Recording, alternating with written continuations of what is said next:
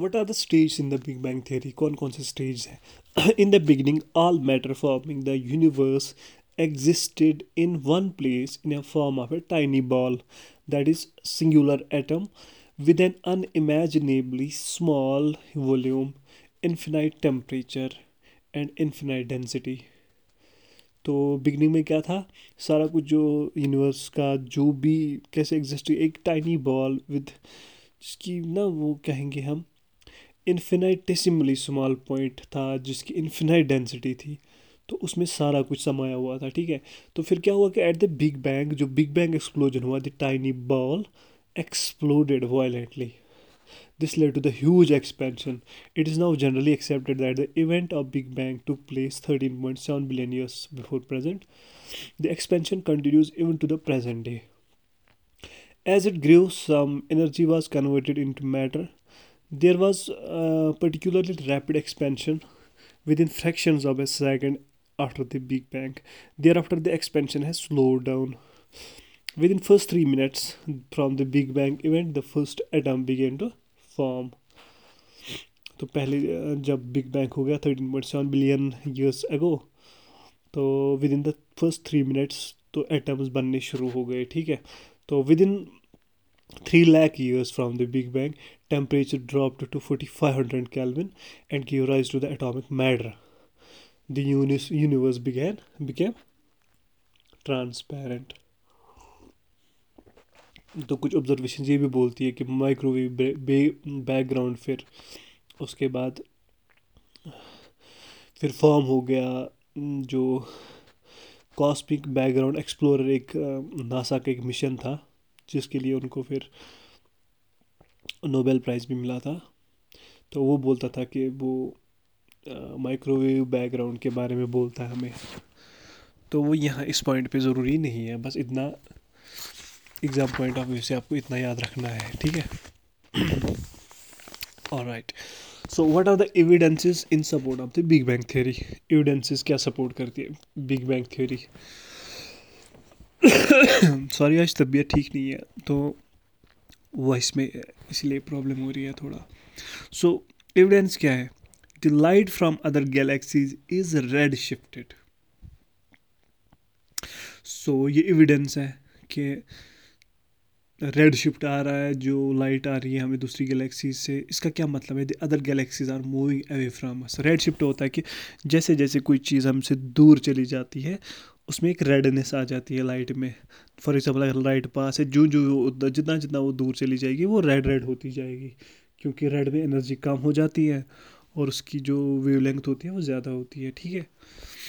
तो red shift हो रहा है, उससे हमें पता चल गया कि जो सपोर्ट करती है बिग बैंग थ्योरी को। दूसरा है the further away the galaxy the more its light is red shift जितनी ज़्यादा दूर गैलेक्सी उतनी, उतना ज़्यादा रेड शिफ्ट है। इसका क्या मतलब है? The most likely explanation is that the whole universe is expanding this supports the theory that the stars that start of the universe could have been from a single explosion तीसरा है cosmic microwave background जो मैंने अभी discuss किया था।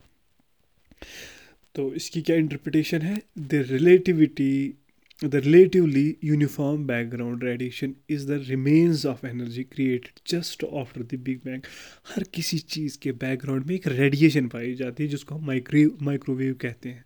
मैंने कहा था कि न, ये नासा ने एक मिशन चलाया था microwave cosmic explorer cosmic wave explorer तो वो चीज़ इसके फेवर में जाती है बिग बैंग के फेवर में ठीक है?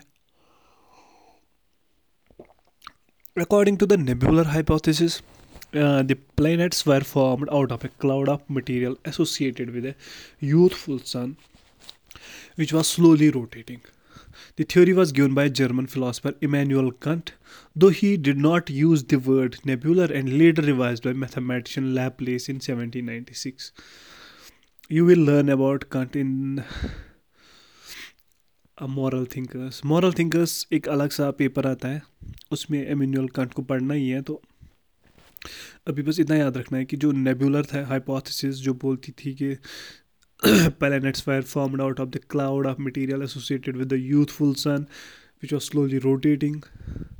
तो फिर उसने यूज़ तो नहीं किया nebular but later it was revise by the mathematician Laplace in 1796 तो ये हो गई थ्योरीज जो ऑरिजन ऑफ़ यूनिवर्स के बारे में बोलती है।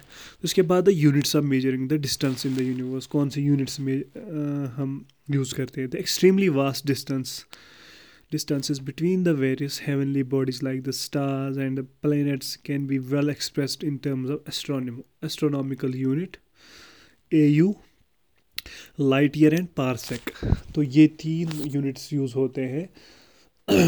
जो एक्सट्रीमली वास्ट डिस्टेंसेस होती हैं from stars to stars between the planets and all that तो what is astronomical unit it is defined as the mean distance from the earth to the sun 1 au is equal to 1.5 into 10 uh, to the power of 8 kilometers it means 15 uh, uh, 15 billion के लगभग तो astronomer एक mean distance जितनी अर्थ से लेके सन तक distance है उतनी वन एस्ट्रोनॉमिक एस्ट्रोनॉमिकल यूनिट उतना होता है। तो one point five into multiply of ten to the power eight kilometres हैं टोटल डिस्टेंस ठीक है? वन एस्ट्रोनॉमिकल यूनिट सिंपल में याद रखना है, जितना अर्थ से लेके सन तक डिस्टेंस है, उसको एस्ट्रोनॉमिकल यूनिट कहते हैं। उसके बाद आता है light year light year is the distance travelled by the light in one year light year होता है कि कितनी डिस्टेंस ट्रैवल करेगी। लाइट इन एक साल में it is equal to the power nine point four six into ten to the power twelve kilometres तो ये होती है nine point four five into ten to the power of twelve kilometres parsec होता है it represents the distance at which the radius of the earth orbits subtends an angle of 1 second of arc. 1 parsec equals about 3.26 light years. Simply याद रखना है एक पार्सक होता है 3.26 light years के बराबर वन लाइट ईयर होता है 9.4 point four into ten to the power of 12 kilometres and one astronomical unit होता है 1.5 point five into ten to the power of eight kilometres तो यहाँ तक ठीक है. All right